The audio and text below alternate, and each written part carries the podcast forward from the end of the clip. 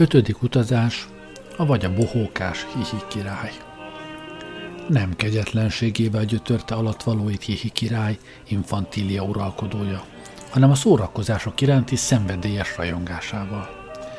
De nem lakomákat rendezett, nem is bujamulatságokban töltötte kedvét, hanem az ártatlan gyermeteg játékokat kedvelte. Hol rablópandúrt, hol métát, hol hátulsó pár előrefust játszott reggeltől estig, de leges legjobban a bujócskát szerette. Ha valami fontos döntés kellett hozni, országos jelentésű dekrétumot aláírni, külcsillagi követeket fogadni, vagy kihallgatást adni valamelyik marsalna, a király elbújt, és a legszigorúbb büntetés terhe alatt megparancsolta, hogy keressék. A minisztertanács tehát fel alá futkosott a palottában, az államférfiak benéztek a vizes árkokba és lőportoros tornyokba, megkopogtatták a falakat, bekukucskáltak a trón alá, és a keresés olykor igen sokáig tartott, mert a király egyre újabb búvóhelyeket talált ki. Egy ízben csak azért nem került sor egy nagyon fontos háború megüzenésére, mert a király üvegdíszeket és villanygyertyákat szedve magára három napig lógott a palota dísztermében, mintha ő lenne a csillár, és a markába nevetve figyelte odafentről az udvaroncok kétségbe esett futkosását. Aki megtalálta, azt nyomban kitüntette a nagy király megtaláló címmel. Már 736-an viselték ezt a rangot az udvarban. De aki igazán be akart férkőzni a király kegyeibe, annak feltétlenül valami új játékot kellett kitalálni a király számára. Olyat, amilyet még nem ismert. Ez nem volt könnyű, mert Hihi rendkívül járatos volt ebben a témában, ismerte az ókori játékokat, például a malomjátékot, mestere volt a legújabb kibernetikus játékoknak, és olykor azt mondogatta, hogy minden játék, maga az uralkodás is, meg az egész világ is. Az efféle könnyelmű és léha beszédek felháborították a koronatanács éltesebb tagjait, különösen a legidősebb, a nemes matrica családból származó papagaszter őméltósága vette nagyon szívére, hogy a királynak semmi sem szent, még saját magas méltóságából is viccet csinál. Félelem törezkedett viszont az egész udvar, valahányszor a király egy-egy szeszélyes pillanatában találós kérdéseket kezdett feladni. Régi kedves szórakozása volt ez.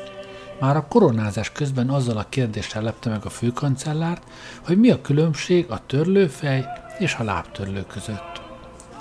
Hamarosan rájött a király, hogy amikor találós kérdést ad fel az udvaroncoknak, azok nem nagyon igyekeznek kiokoskodni a választ. Mindenféle ostobaságot feleltek, ami éppen eszükbe jutott, és ez mód felett feldőhítette. Csak akkor javult meg a helyzet, amikor az udvari tisztségekre való kinevezést a találós kérdésekre adott válaszoktól tette függővé. Hullottak a lefokozások meg a kitüntetése, és az egész udvar, akár tetszett, akár nem, kénytelen volt részt venni a játékokban, amelyeket ő felsége kitalált. Fájdalom, sok méltóság becsapta az uralkodót, és ezt a király, noha természetétől fogva jó lelkű volt, igazán nem tűrhette el. A nádort például száműzte, mert a kihallgatásokon puskázni próbált a páncélja alá rejtett céduláról, hasznát is vette volna a puskána, de ellensége, a főpohárna titkon jelentést tett a dologról a királynak. Papagaszter, a koronatanács elnök és kénytelen volt megválni hivatalától, mert nem tudta, melyik a legsötétebb hely a világon. A koronatanács hova tovább teljes egészében az ország legjobb rejtvényfejtőiből állott, és a miniszterek egyetlen lépés sem tettek lexikon nélkül. Végül az udvaroncok már olyan gyakorlatra tettek szert, hogy a király még ki sem nyithatta a száját, ők már is megadták a helyes választ. Ezen tulajdonképpen nincs is mit csodálkozni, hiszen ők is, akár csak a király, buzgó előfizetői voltak a hivatalos közlőnynek, amely unalmas törvények és rendeletek helyett elmés fejtörőket és keresztrejtvényeket közölt. Az évek múltával azonban a királynak egyre kevésbé volt kedve gondolkodni, ezért visszatért első és kedvenc játékához, a bujócskához. Egy alkalommal Duhaj kedvében rendkívüli jutalmat tűzött ki Anna, aki kitalálja a világ legjobb búvóhelyét. A jutalom felbecsülhetetlen értékű kincs volt, az infantil dinasztia koronagyémántja. Ezt a csodálatos követ évszázadok óta nem is látta senki, mert a királyi kincstárban őrizték hét lakat alatt.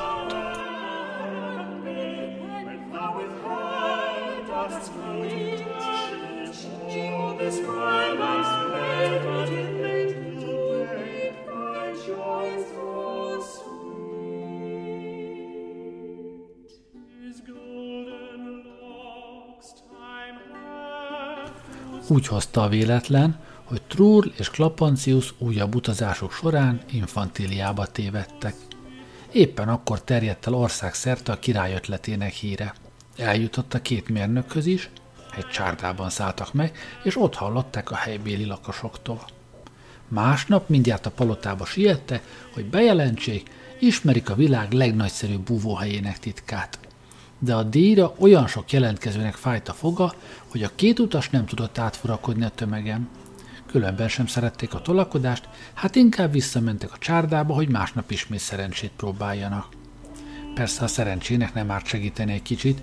A két okos mérnök jól tudta ezt, ezért Trull másnap minden őrnek, aki fel akart őket tartóztatni, aztán minden akadékoskodó udvaroncna, némán a kezébe csúsztatott egy nagyobb pénzdarabot, ha pedig az illető még erre sem állt félre, akkor rögtön újabb, még nagyobb pénzdarabba toldotta meg az elsőt, nem telt bele öt perc, és már is a trónteremben voltak ő felsége színe előtt.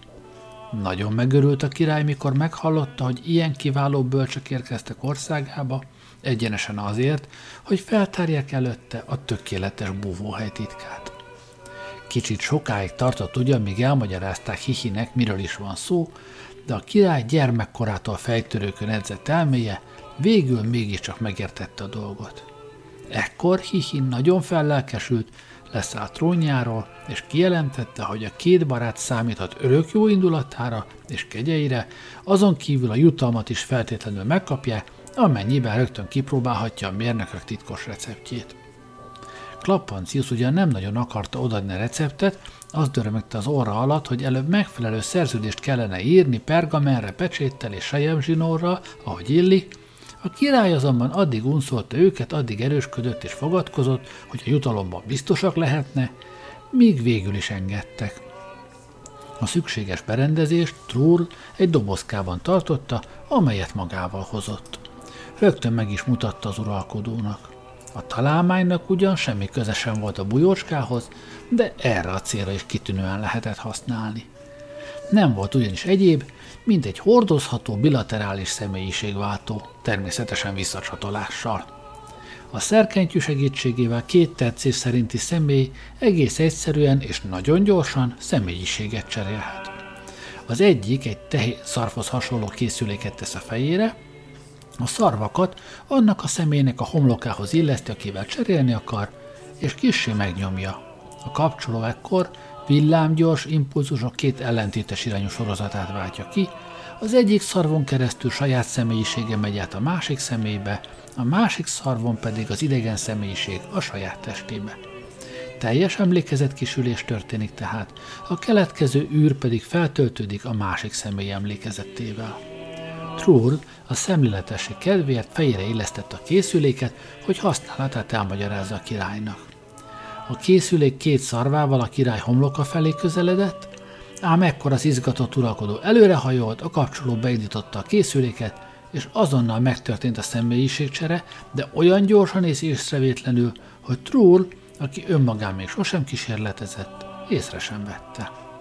A távolabb álló Klapancius sem vett észre semmit, csak azon csodálkodott, hogy Trull hirtelen abbahagyta magyarázatát, de ugyanazon a helyen maga Hihi folytatta az előadást olyan kifejezéseket használva, mint potenciális nem lineáris szubnemonikus átvitel és adiabatikus személyiség áttétel visszacsatoló csatornával. A király buzgó magyarázott tovább, és Klappancius végre rájött, hogy valami baj van. Hihi azonban, aki már Trull testében volt, oda sem figyelt a tudós magyarázataira, inkább vidáman mocorgott, karját és lábát nyújtogatta, hogy kényelmesen elhelyezkedjék az új testben, és nagy érdeklődéssel szemlélte magát.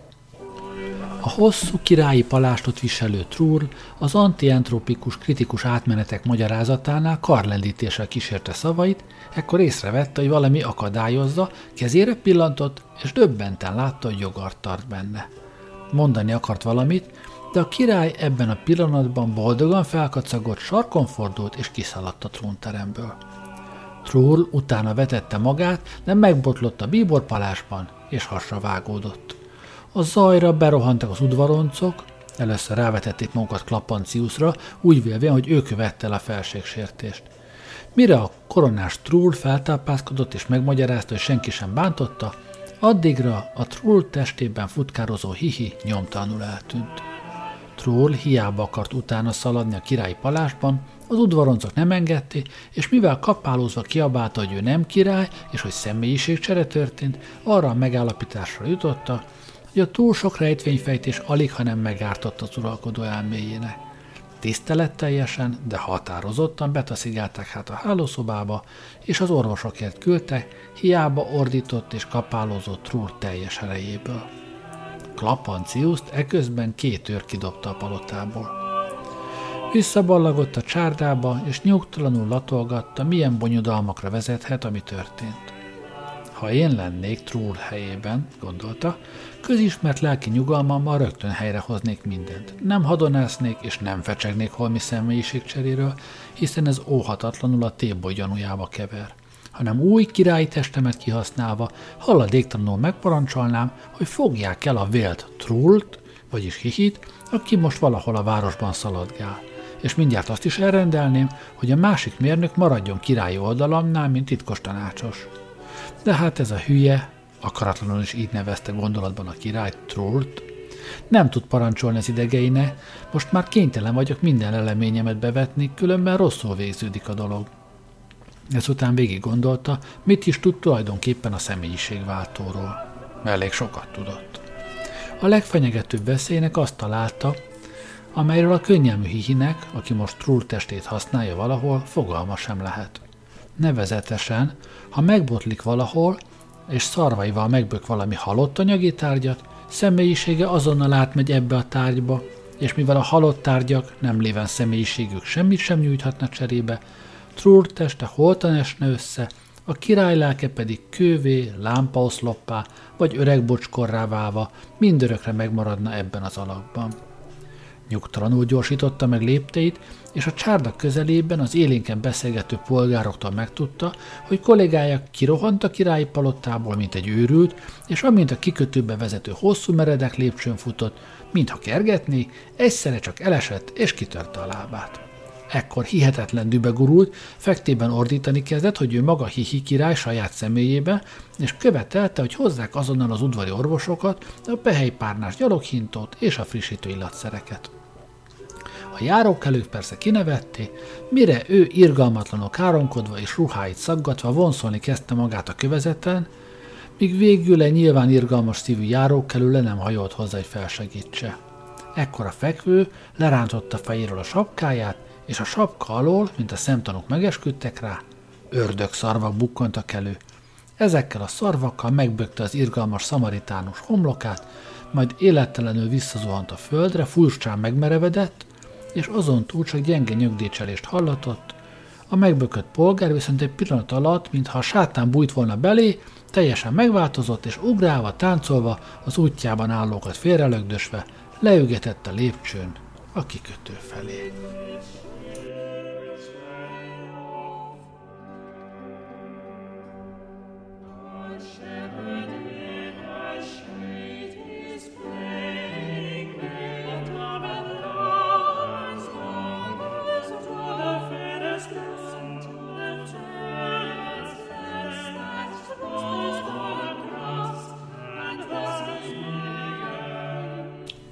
Apancius ennek hallatán egészen kétségbe esett, hiszen rögtön megértette, hogy Hihi rövid használat után tönkretette Trull testét, majd ravaszul átszökött egy ismeretlen járókelő testébe.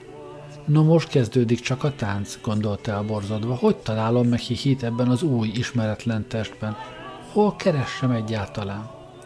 Ügyesen tudakozódni próbált a polgároktól, ki volt az a járókelő, aki ilyen nemes lelkűen segíteni akart a póró járt A. Trurlon, továbbá, hogy mi történt a szarvakkal.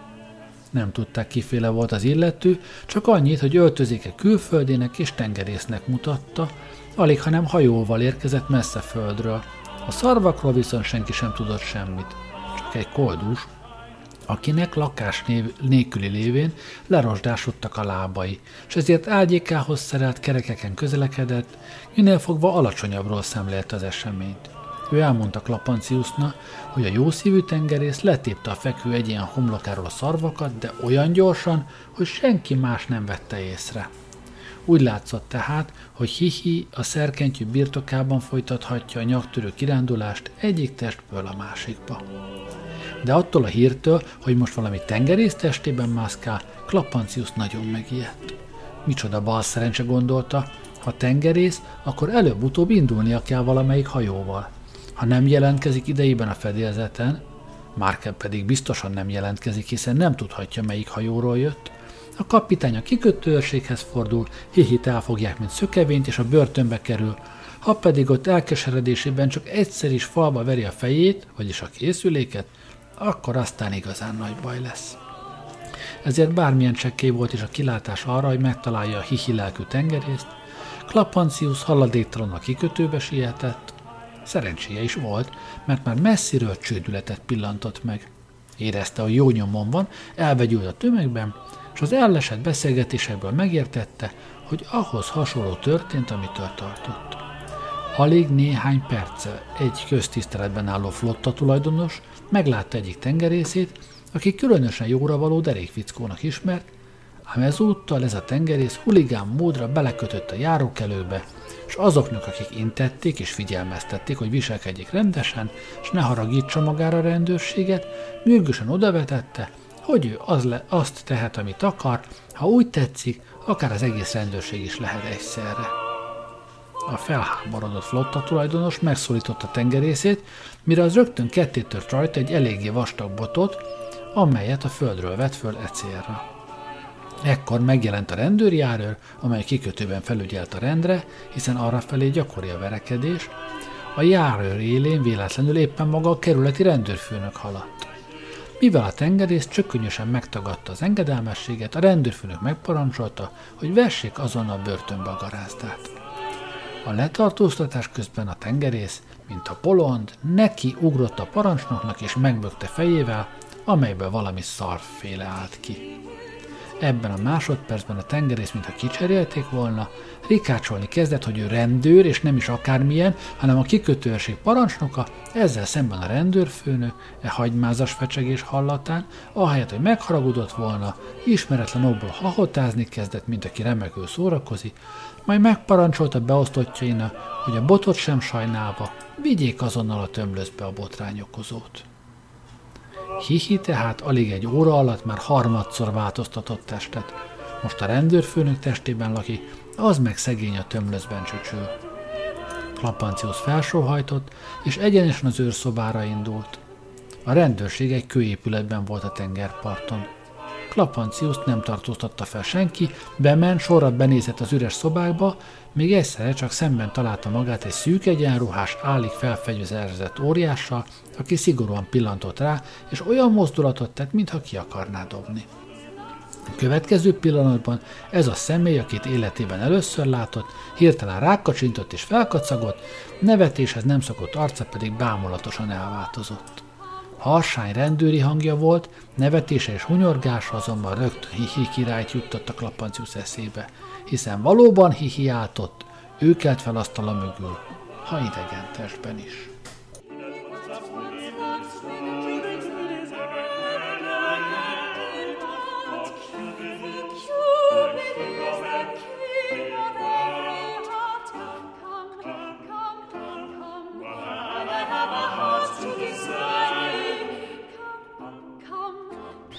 Rögtön rád ismertem, kacagott a rendőr, hihi. Te voltál a palotában a barátoddal, akitől a készüléket kaptam, igaz? Hát nem remek búvó helyen van, hihihi. Ha az egész koronatanács a feje tetejére áll is, akkor sem találja ki, hogy hova bújtam. Nagyszerű játék ilyen nagy darab kövér rendőrnek lenni, ide néz! És hatalmas rendőröklével akkorát csapott az íróasztalra, hogy megrepett az asztallap, de az öklében is megcsikordult valami. Hihi elfintorodott, aztán kezét tapogatva megjegyezte. Ennyi, eltörött valami bennem, de se baj, szükség esetén például belét költözhetnék, mit szólsz hozzá? Klappancius ösztönösen az ajtó felé lépett, a rendőr azonban elébe állt roppant alakjával és folytatta. Tulajdonképpen nincs semmi kifogásom ellened, öregem, de borsot törhetsz az orrom alá, mert ismered a titkomat. Ezért azt hiszem legjobb halakat alá kerülsz, hát persze, hogy az lesz a legjobb, és csúnyán felvihogott. Így aztán, mikor a szó teljes értelmében elhagyom a rendőrséget, senki sem fogja tudni többé, hogy kibe bújtam. Még te sem. De felség, szólt Klapancius nyomatékosan, bár halkan. Életedet kockáztatod, hiszen nem ismered a készülék számtalan titkát.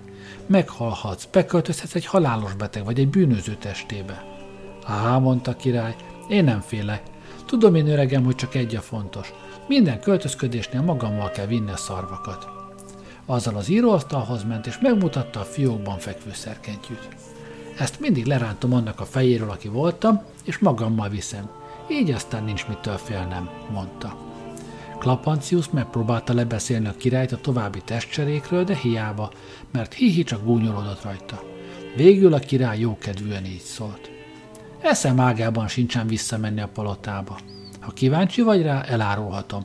Hosszú vándorútra készülök alatvalóimon át, egyik testből a másikba, ez különben is illik demokratikus felfogásomhoz. A végére hagyom csemegének valamelyik gyönyörű leányzó testét. Biztosan rendkívül tanulságos érzés lesz. e szavak után Mancsának egyetlen rántásával kitárt az ajtót, és kiordított rendőreinek. Látván, hogyha valami elszánt lépés nem tesz, óhatatlanul börtönbe kerül, Klapancius felkapta az íróasztalról a tintatartót, a király arcába vágta, ő maga pedig kihasználva hihi pillanatnyi elvakulását kiugrott az ablakon át az utcára. Szerencsére az ablak nem volt magasan, és a sors egyetlen járókelőt sem vezérelt arra felé. Nyakába szedte hát a lábát, eljutott egy forgalmas térre, és elvegyült a tömegben, még mielőtt a rendőrő, akiket főnökök irgalmatlanul lehordott, kirohantak az utcára, egyenruhájukat igazgatva és fenyegetően csörtetve fegyvereikkel. Klapancius elloholt a kikötőből, és gondolataiba merült, amelyek igazán nem voltak vidámak. Legjobb lenne, tanakodott, sorsára hagyni a hitvány hihit, aztán elmenni a kórházba, ahol Trúr teste fekszik a derék tengerész lelkével, ha a testet elviszük a palotába, barátom ismét testestől, lelkestől önmaga lehet, igaz, hogy akkor új királya lesz infantiliának, mert a tengerész személyisége fog benne lakni, de se baj, ott tegye meg a fene hihit a hülye viccével együtt. Terve nem volt a legrosszabb, de hiányzott hozzá egy apró, ám lényeges kellék. A szerkentyű, a szarvakkal, a rendőrfőnök fiókjában pihent. Klapancius egy darabig latolgatta, tudná még egy készüléket csinálni, de nem voltak meg hozzá az eszközei, no meg az idő is sürgette. Akkor talán, fontolgatta, elmegy a király Trullhoz. Alig, ha nem már megjött az esze, és tudja, mit csináljon, megmondom neki, hogy vétesse körül katonákkal a kikötői rendőrséget, így módon kezünkbe kerül a szerkentyű, és Trull visszatérhet a saját személyébe. El is ment a palotába, de nem engedték be. A király mondták az őrök, mélyen alszik, mert az orvosok villamosaltatást és erősítést alkalmaztak nála, álma legalább 48 óráig tart.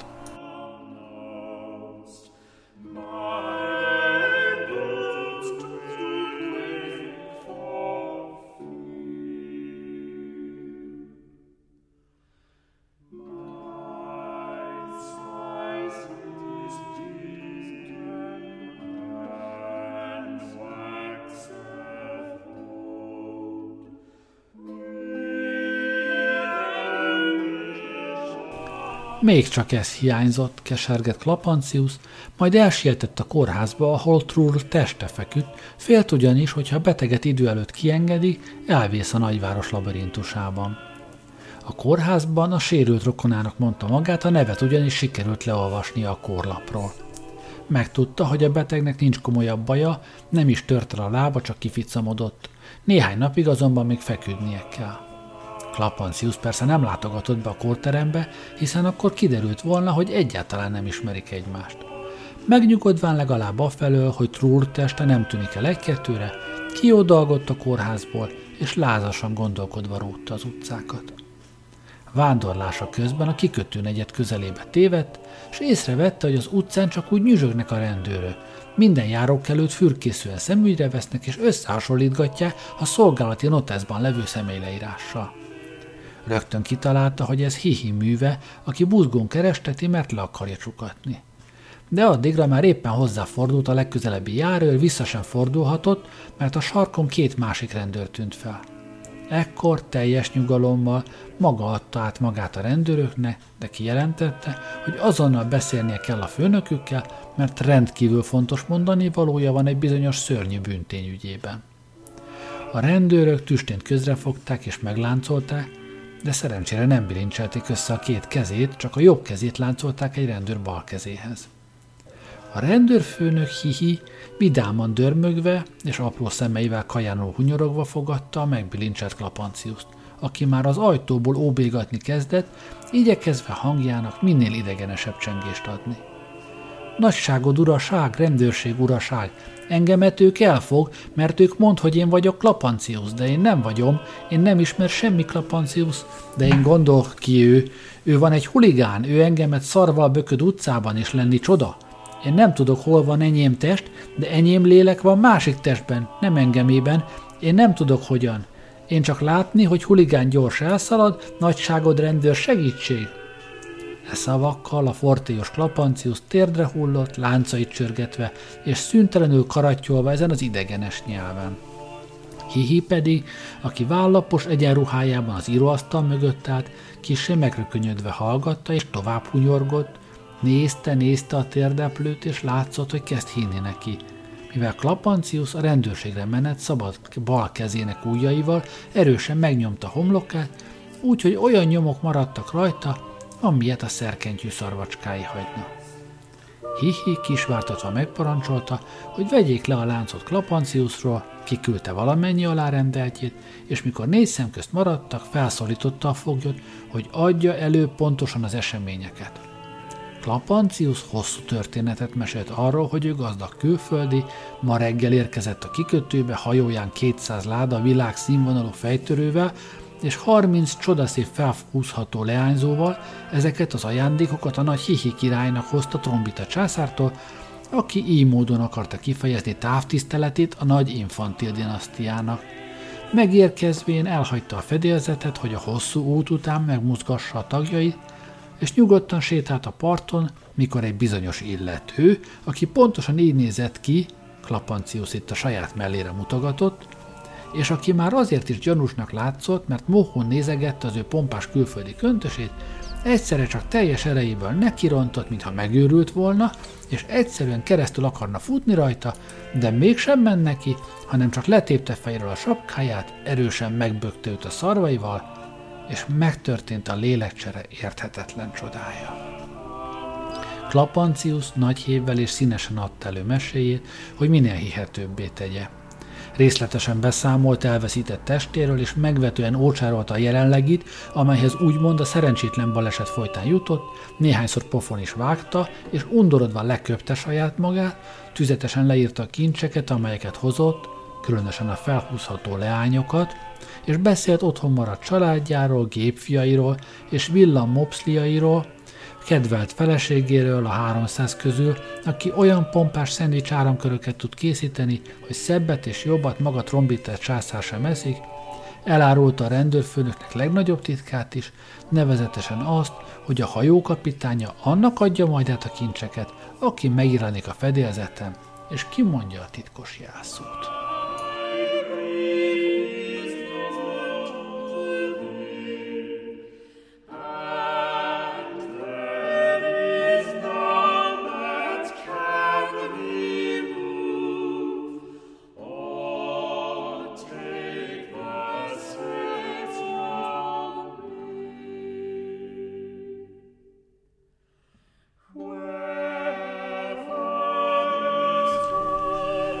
Rendőr hihi mohón hallgatta ezt az űrzavaros elbeszélést, mert mindent logikusnak talált benne.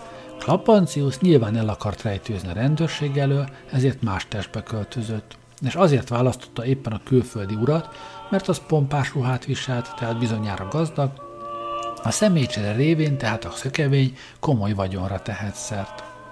Látszott, hogy cseles gondolatok futkároznak hihi elméjében. Ravaszul megpróbálta kiszedni a titkos jelszót az idegenből. Klapancius rövid vonakodás után a fülébe is rúgta a jelszót, amely így hangzott, eljöhet. A kiváló mérnök látta már, hogy sikerült a kellő irányba vezetni Hihi gondolatait, a fejtörőkért rajongó Hihi nem akarja, hogy az ajándékokat átadják a királynak, aki nem ő. Mindent elhitt tehát. Azt is, hogy Klapanciusnak van egy másik szerkentyűje, egyébként nem is volt feltételezni, nem is volt oka feltételezni, hogy nem így van. Ezek után némán ültek, és látszott, hogy hihi elméjében érlelődik a terv. Szeliden és halkan faggatni kezdte az állítólagos külföldit, hol horgonyoz a hajója, hogyan lehet oda jutni, és így tovább. Klapancius mindenre válaszolt, számítva hihi kapzsiságára, és nem is csalódott, mert Thomas hirtelen felállt, kijelentette, hogy ellenőriznie kell a letartóztatott szavait, és elhagyta a szobát. Kívülről gondosan bezárta az ajtót, és hallatszott, amint, tanulva a korábbiakból, fegyveres őrt parancsol az ablak alá. Klapancius persze tudta, hogy a kapzsi király semmit sem fog találni, hiszen sem a kincsek, sem a hajó, sem a leányzók nem léteznek. De éppen ezen alapult a terve. Mihelyt a király mögött bezárult az ajtó, az íróasztalhoz ugrott, kivette a fiókból az ott heverő készüléket, és gyorsan a fejére tette. Aztán már nyugodtan várta vissza hihit. Vagy fél óra múlva meg is hallotta döngő lépteit, és folytott káromkodását. Csikordult a kulcs az árban, a rendőrfőnök belépett, és már a küszöbről rikácsolni kezdett. Te gazember, hol a hajó, hol vannak a kincsek, a drága fejtörők?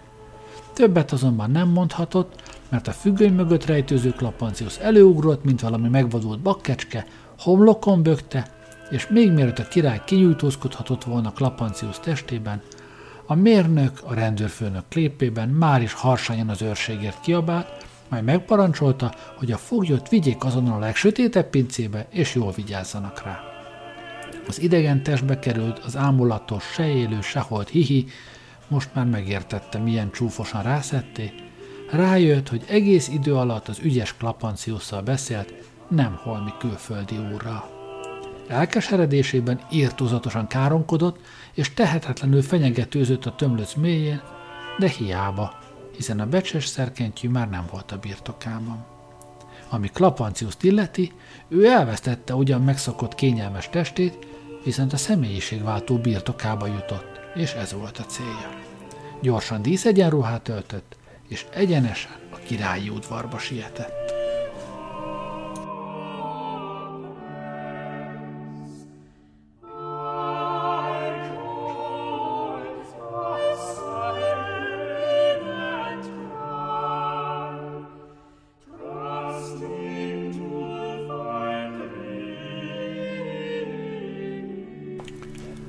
király aludt, de Klapancius, mint rendőrfőnök kijelentette, hogy feltétlenül beszélnie kell az uralkodóval legalább 10 másodpercre, mert országos fontosságú ügyről, főben járó államérdekről és efélékről van szó.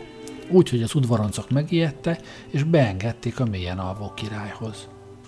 Jól ismerve Trull személyiségét és szokásait, Klapancius megcsiklandozta a talpát, mire Trull összerándult és azonnal felébredt, ugyanis szerfölött csiklandós volt.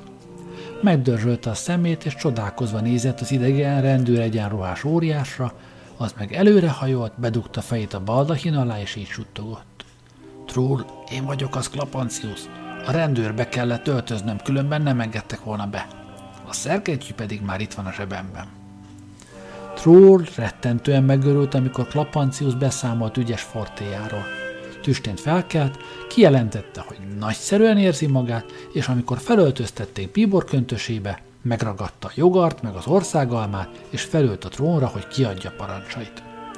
Először is elrendelte, hogy hozzák fel a kórházból saját testét, amelynek lábát hihi a kikötő lépcsőjén kificamította. Mikor ez megtörtént, megparancsolta az udvari orvosoknak, hogy a legnagyobb gonddal gyógyítsák és ápolják a sérültet. Ezután tanácskozást tartva a rendőrfőnökkel, vagyis Klapanciusszal, úgy döntött, nagy arányú tevékenységbe kezd, hogy helyreállítsa az általános egyensúlyt és rendet. Nem volt könnyű feladat, mivel az ügy hallatlanul összebonyolódott. A két mérnök nem is szándékozott minden léleknek visszaadni tovább korábbi testét. A lényeg az volt, hogy minél előbb elintézzé, hogy Trull testileg is Trull legyen, Klapancius pedig Klapancius. Trull tehát mindenek előtt magára, maga elé hozatta a láncra vert hihit barátja testében, egyenesen a rendőrségi tömlöcből.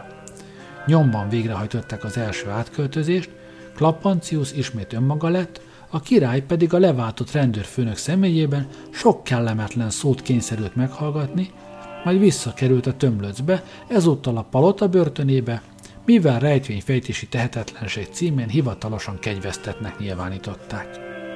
Másnapra Trull teste nagyjából meggyógyult, így sor kerülhetett volna az átköltözésre, csak egy kérdés maradt hátra.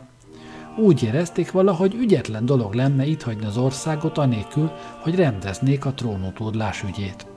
Az ugyanis, hogy hihit kihozzák a rendőrtisztből és visszaültessék a trónra, esze ágában sem volt a két barátnak. De jó gondolatuk támadt.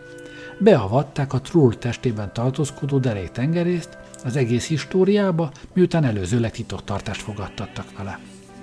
És látván, hogy mennyi okosság és nemesség lakik ebben az egyenes tengerészlélekben, méltónak ítélték az uralkodásra. A lélekcsere után Trór ismét önmaga lett, a tengerész pedig a király. De Klapancius még ezt megelőzően felhozatta a palotába a nagy kakukkos órát, amelyet egy közeli régiségboltban látott sétái közben, és Hihi király eszét átvitték a kakuk testébe, a kakukkét pedig a rendőrfőnök személyébe. Így módon eleget tettek az igazságosnak, mert a király azontúl kénytelen volt szorgalmasan dolgozni, tisztességes kokkolással jelezve a nap és az éjszaka óráit, mint hogy erre kényszerítették a kellő időpontban az óra szúrós fogas kerekei. Így kellett egész hátralevő életében vezekelnie, a trónterem falán függve, korábbi léha játszadozásaiért és a két mérnök elleni fondorkodásáért. A rendőrfőnök pedig visszatért korábbi posztjára, és kiválóan ellátta tisztségét, mert a kakukkesze tökéletesen elegendőnek bizonyult ehhez. Miután mindezt elintézték, a barátok szívélyesen elbúcsúztak a koronás tengerésztől, összeszedték motyójukat a csárdában, és elindultak hazafelé. Még csak egyet említsünk meg, Trúr utolsó tevékenysége királyi testében az volt, hogy leruccant a palota kincstárába, és magához vette az infantil dinasztia koronagyémántját, hiszen a jutalom méltán megillette. Olyan búvó helyet talált Hihi királyna, hogy soha rá nem akadt senki.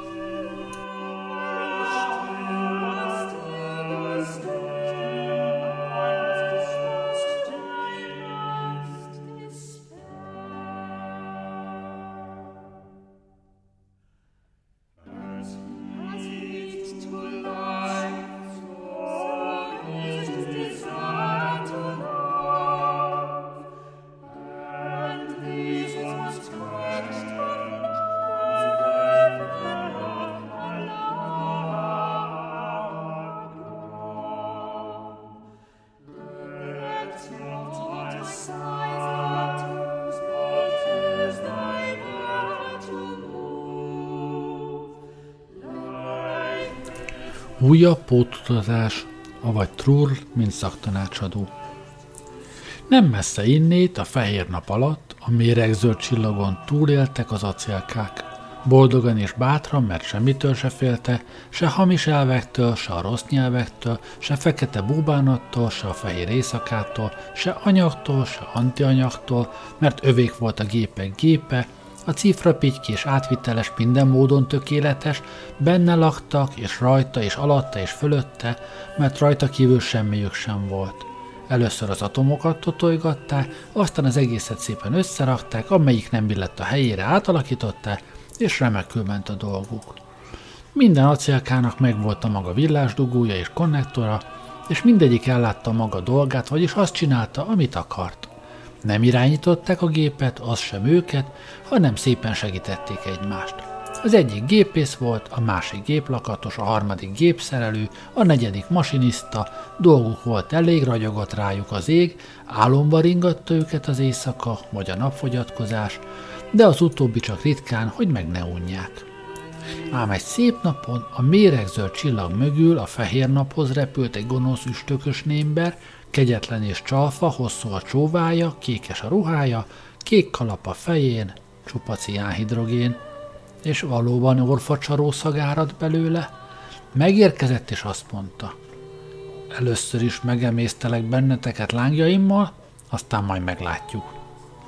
Nézték, nézték az acélkák, a féleget eltakarta, atomtűzből volt a farka, hirtelen, hihetetlen mezombőség, rettenetes lett a hőség, háznagyságú atomok, tűzokádó protonok, áció, báció, szörnyű perturbáció, lám, lám, kiskomám, ti lesztek a vacsorám, mondták neki, kérem szépen, itt valami tévedés van, mi vagyunk az acélkák, mi semmitől sem félünk, se hamis elvektől, se a rossz nyelvektől, se fekete búbánattól, se a fehér éjszakától, mert miénk a gépek gépe, cifrapitykés, átviteles, és teljesen tökéletes.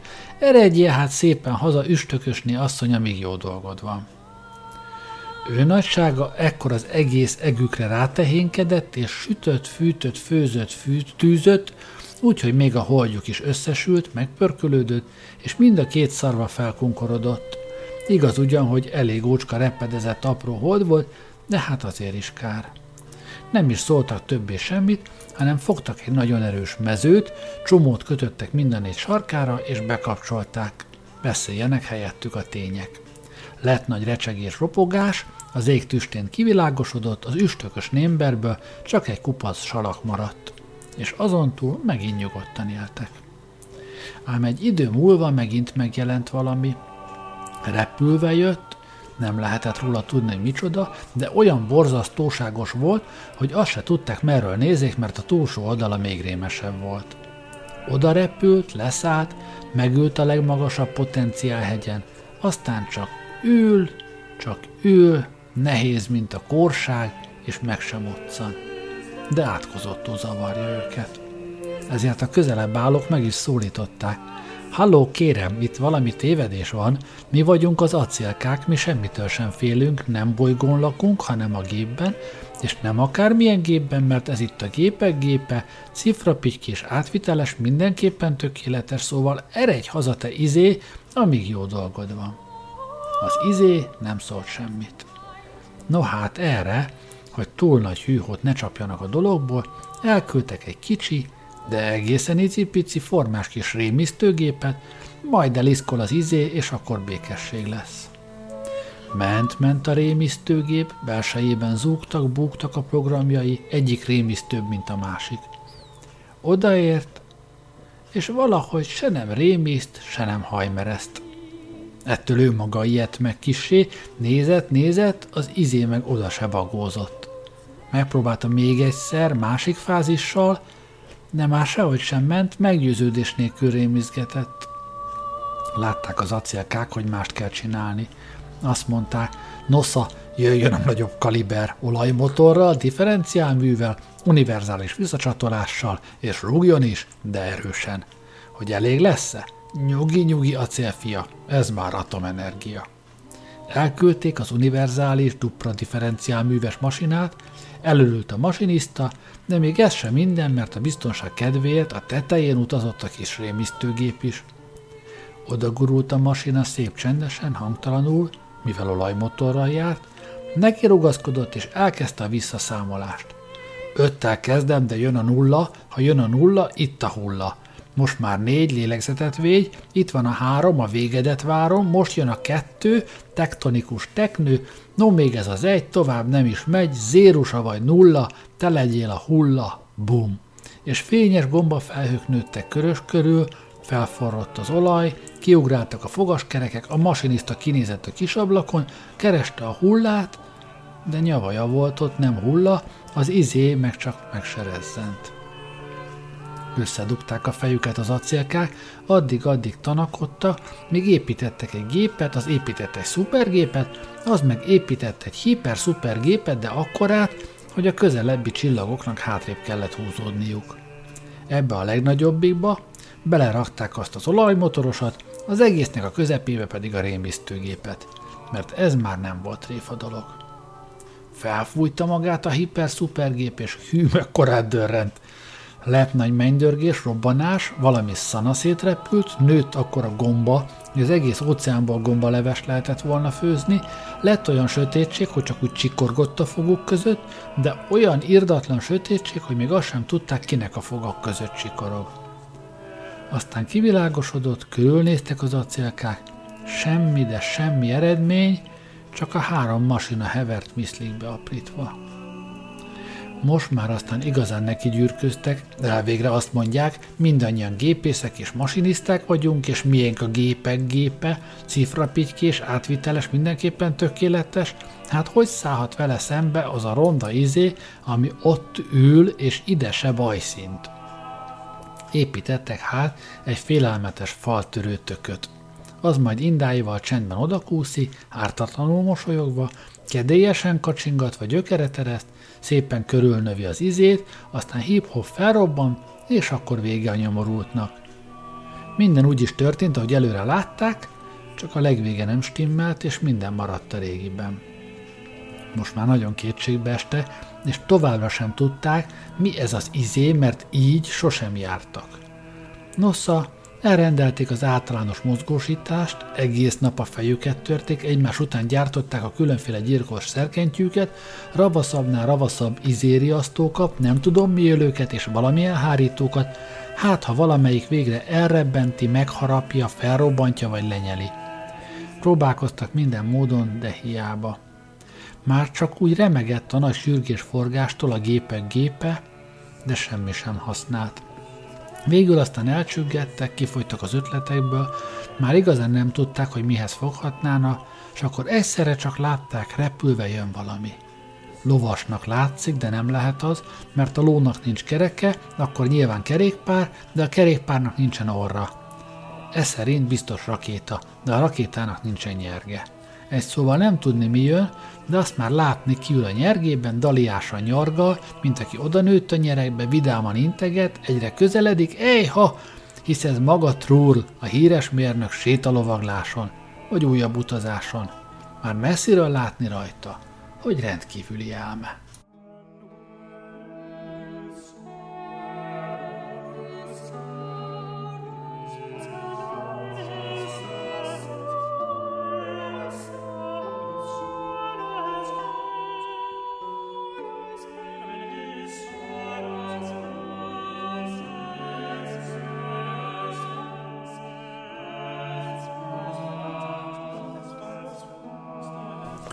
Közeledik, leszáll hozzájuk, körülállják, megszólítják.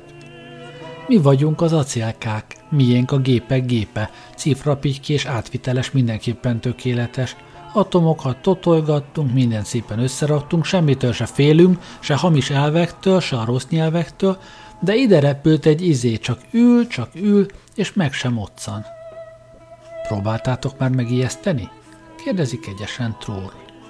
Próbáltuk a rémisztőgéppel, az olajmotoros géppel, meg a hiperszupergéppel, hegyoldalnyi atomokkal, tűzokádó protonokkal, neutrinóval, mézerekkel, rettenetes lézerekkel, de nem használt semmi. Semmiféle gép, azt mondjátok? Semmiféle, kérem szépen. Hm, ez érdekes. És tulajdonképpen micsoda ez az izé? Azt nem tudjuk, csak jött, ide repült, nem tudni, hogy micsoda, de olyan borzasztóságos, hogy azt se tudjuk merről nézzük, mert a túlsó oldala még rémesebb. Repülve jött, leült, nehéz, mint a korság, és azóta ott ül. Minket meg marhára zavar. Tulajdonképpen nincs sok időm, jegyzi meg Trúr, legfeljebb szaktanácsadóként maradhatok nálatok egy darabig. Akarjátok? Az acélkák persze akarták, és rögtön kérdezik, hogy mit hozzanak. Mezonokat, fotonokat, rettenetes pofonokat, atombombát, mérges gombát, hentes bárdot, alabárdot, záp tojást vagy karalábét? Vagy a vendégnek egy kávét? Mindjárt hozza a gépírónő.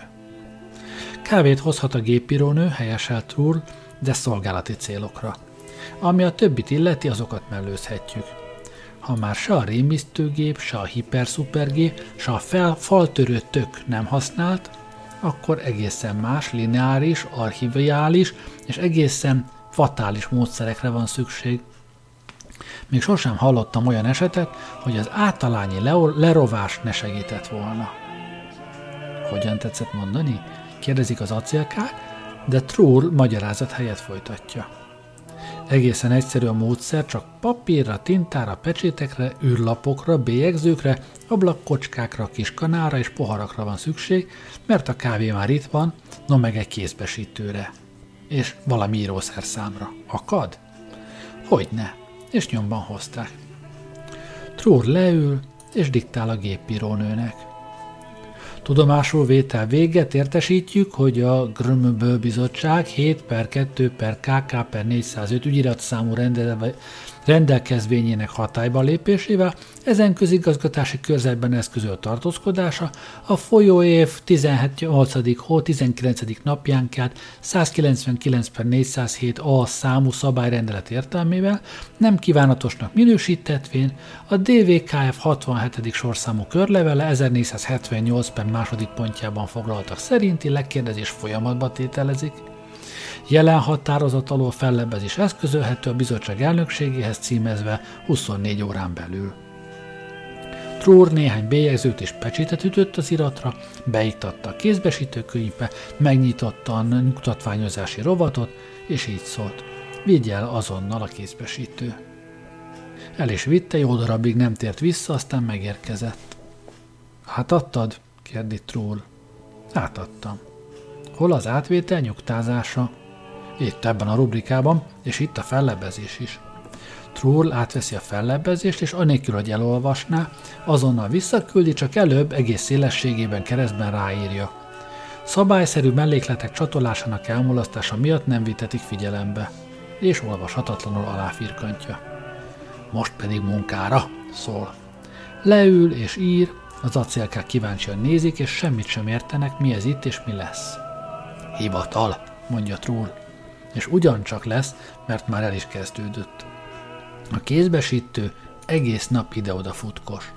Troll határozatokat küld ki, iktat, nyugtat, érvénytelenít, a géppironő szorgalmasan kopó, és lassacskán egész hivatal keletkezik körülöttük, ügyintézők, aktakötegek, előadók, gemkapcsó, fekete könyökvédők, dossziék, iratrendezők, kávéfőző, belépni tilos és házon kívül vagyok táblák, űrlapok, folyamodványok, hajnaltól napestig egyre több irka-firka, a gépírónő már eszeveszetten kopog, és minden tele van kávéval meg szeméttel.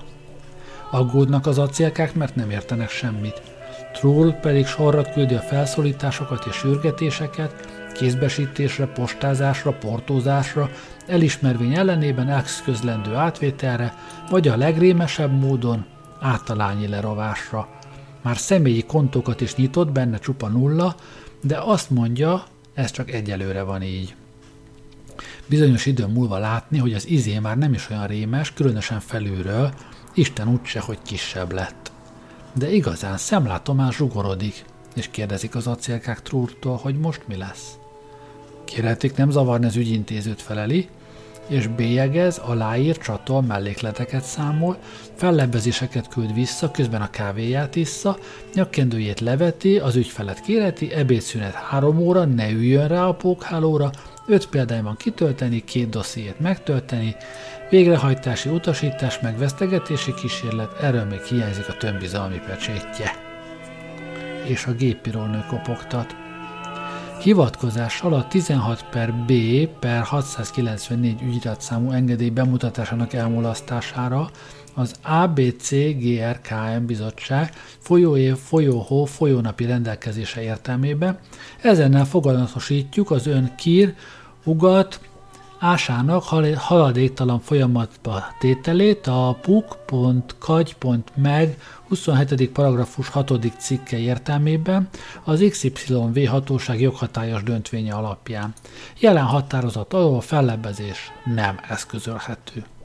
Elküldi a kézbesítővel, aztán zsebre teszi az átviteli elismervényt, majd feláll, és kezdi sorra kidobálni a kozmoszba az íróasztalokat, pecséteket, iratrendezőket és a kávét.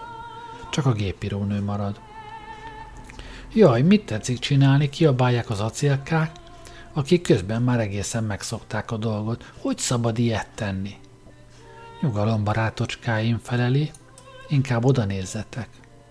És csak ugyan, mire oda pillantanak a potenciál hegyre, üres a helye, nincs ott senki, mintha soha nem is lett volna. De hát, hová lett, hogyan tűnt el? Elmenekült szégyenében, mert már olyan picire ment össze, hogy a kézbesítő csak nagyítóval találta meg. Odafutnak, keresik a nyomát, de csak egy kisé nedves helyet találnak, valami oda csepeget, nem tudni milyen alkalomból, azon kívül sehol semmi. Éppen így terveztem, szólt Rúl. Elég egyszerű volt az ügy, barátaim, mikor átvette az első végzést és aláírta a kézbesítőkönyvet, már is elveszett. A bürokrácia nevű csodagépet alkalmaztam, mert amíg a kozmosz kozmosz, senki sem állhat neki ellen. No jó, de miért kellett kidobálni az aktákat és kiönteni a kávét? nyűgösködtek. Hogy benneteket is meg ne egyen a gép, feleli Trúr, maga mellé ülteti a csinos gépírónőt, és elrepül, barátságosan integetve, és mosolya ragyog, mint a csillag.